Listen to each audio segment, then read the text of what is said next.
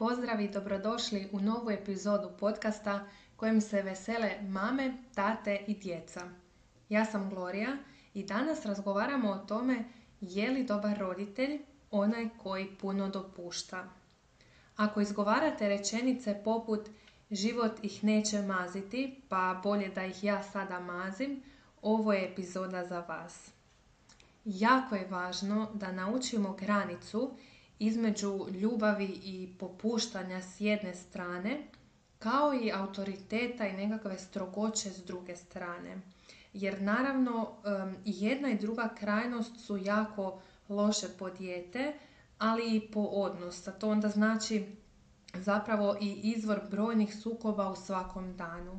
E sad kad kažem granicu između ljubavi i popuštanja, zapravo mislim na to da dio roditelja, naravno u najboljoj namjeri, da djetetu pokažu svu ljubav, da im sve omoguće, priušte i tako dalje, prelaze u prepopustljivost koja zapravo ne rezultira sretnim djetetom kakvog roditelj s početka zapravo priželjkuje. Dijete mora osjetiti da ste vi autoritet u pozitivnom smislu te riječi. Dakle, da ste vi taj, ajmo reći, vođa, da vi postavljate granicu, da postoji nekakva struktura.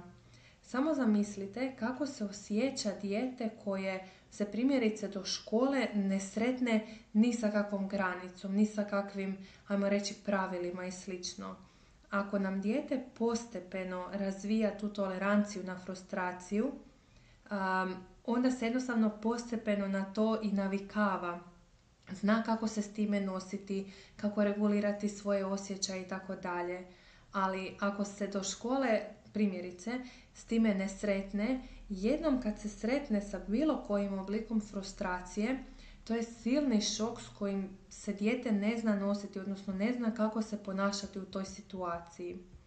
E sad, što se tiče tih djetetovih želja, kad dijete nešto moli, kad plače radi nečeg ili bilo što, dakle kad silno nas nešto, kad vidimo da dijete nešto jako želi, prvo moramo razumjeti da je sama ta njegova želja vrlo legitimna. Dakle, dijete ima pravo nešto htjeti, ali roditelj s druge strane jednako tako ima obavezu davati, odnosno dopuštati djetetu ono što je za njegov rast i razvoj dobro, ali i obrnuto. Dakle, ne davati ono što znamo da nije dobro samo zato što dijete to jako želi i dijete nas jako moli.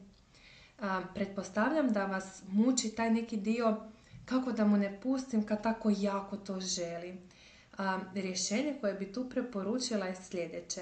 Dakle, vaš pristup je taj koji će zapravo odrediti daljnji razvoj situacije. Odnosno, ako vi suosjećate s djetetom, ako podržavate njegovu inicijativu i slično, ali i dalje ne dopuštate nešto što traži, na primjer da gleda crtani do ponoći ili slično, to vas upravo čini dobrim roditeljem. Dakle, taj dio da vi razumijete dijete, da ste tu za njega, da podržavate, da komunicirate o tome što dijete želi i slično, ali jednako tako da na kraju odredite je li to što dijete traži nešto u redu, što možete dopustiti, a u protivnome da postavite nekakvu granicu. E sad, naravno da će dijete iskazati negodovanje u tim situacijama kada mu nešto ne pustimo. S time se već unaprijed trebamo pomiriti. U principu je i sasvim legitimno da se dijete pobuni. Mislim, jednostavno i mi sami kad ne dobijemo nešto što želimo, se na neki način pobunimo ili smo barem s time nezadovoljni. Jednako je tako i s djetetom. Čak bih rekla da je i poželjno da dijete iskaže to svoje negodovanje i ako vam se to čini, ajmo reći, neprihvatljivo, pitajte se zapravo je li vam draže da dijete pokaže to neko svoje nezadovoljstvo ili da to potiskuje u sebi, odnosno ili da je baš prema svemu indiferentno. Dakle, to djetetovo negodovanje trebamo prihvatiti kao jednu prirodnu reakciju, odnosno kao nešto normalno što je zapravo posljedica toga što nešto djetetu nismo dopustili. U ovom dijelu je, ajmo reći, najvažnija poruka zapravo da Djetetovo negodovanje nije razlog da mu mi nešto dopustimo, ako to nešto nije dobro za njegov daljnji razvoj. Ili čak i ako je neka trenutno mala banalna situacija, negodovanje nije to radi kojeg mi djetetu popuštamo. Dakle, roditelj je taj koji je odrasli, koji ima znanja, iskustva i odgovornosti brinuti za djetetovo najveće dobro. Naravno, kad god je moguće, mi trebamo zadovoljavati onu djetetovu potrebu za kontrolom i moći itd., ali to je naravno u onim omjerima koji su prikladni za djetetovu trenutnu dob, za njegove trenutne razvojne kapacitete. Ne smijemo ni sebe ni dijete dovesti u situaciju da ono, ajme reći, vlada vašom svakodnevicom. Dakle, da ono izabire od toga tko će gdje sjediti, što će se jesti, hoće li se ići u vrtić ili ne, hoće li se ići kod doktora ili ne, koliko će se puno gledati ekran i tako dalje.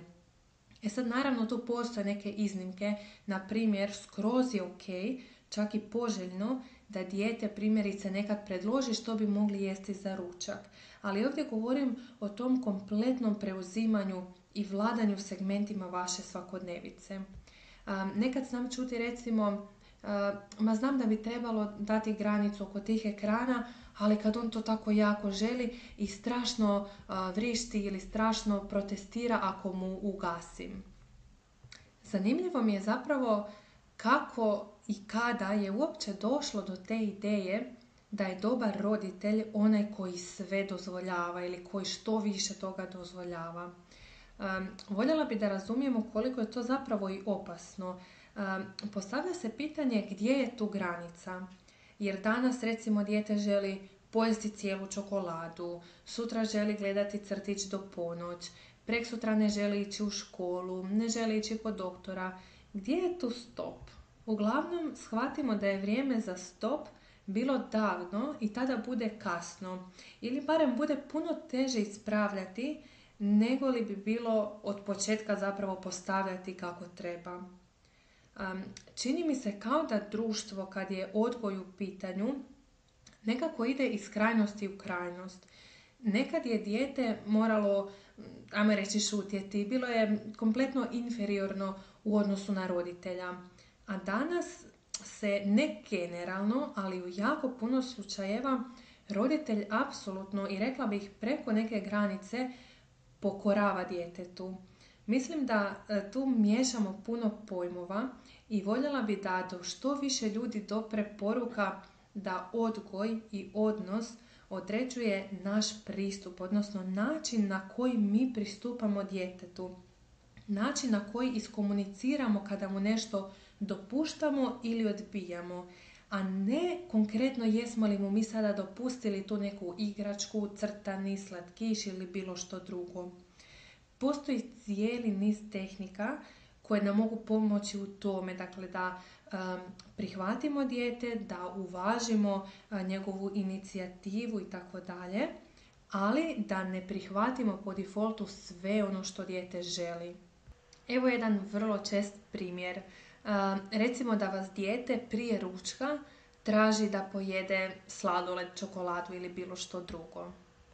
Ono kako bi na primjeru izgledalo da uvažimo dijete, odnosno da primijetimo njegovu želju i tako dalje, ali da ne uvažimo i sam prijedlog, je primjerice: ljubavi, vidim da bih htio tu čokoladu, jako je fina, znam. Mi sada idemo na ručak. Dakle, mi smo primijetili dijete i njegovu želju, nismo reagirali naglo, burno, nismo posramili dijete što je to predložilo i tako dalje, ali nismo niti uvažili taj nekakav njegov zahtjev, prohtjev i slično. Dakle, popuštanje ne čini dobrog roditelja. Popuštanje vodi razmaženom djetetu, djetetu koje dođe do toga da zapravo ne zna ni samo što bi sa sobom, koje se ne zna snalaziti s neugodnim emocijama i tako dalje. Roditeljeva je uloga i odgovornost postavljati granicu, odlučivati što je dobro za djetetov razvoj, a što ne, i onda tražiti najbolji način, odnosno pristup, kako to prenijeti djetetu i ostati u tome dosljedan. Nadam se da vam je ova epizoda koristila i do iduće lijep pozdrav vama i mališanima.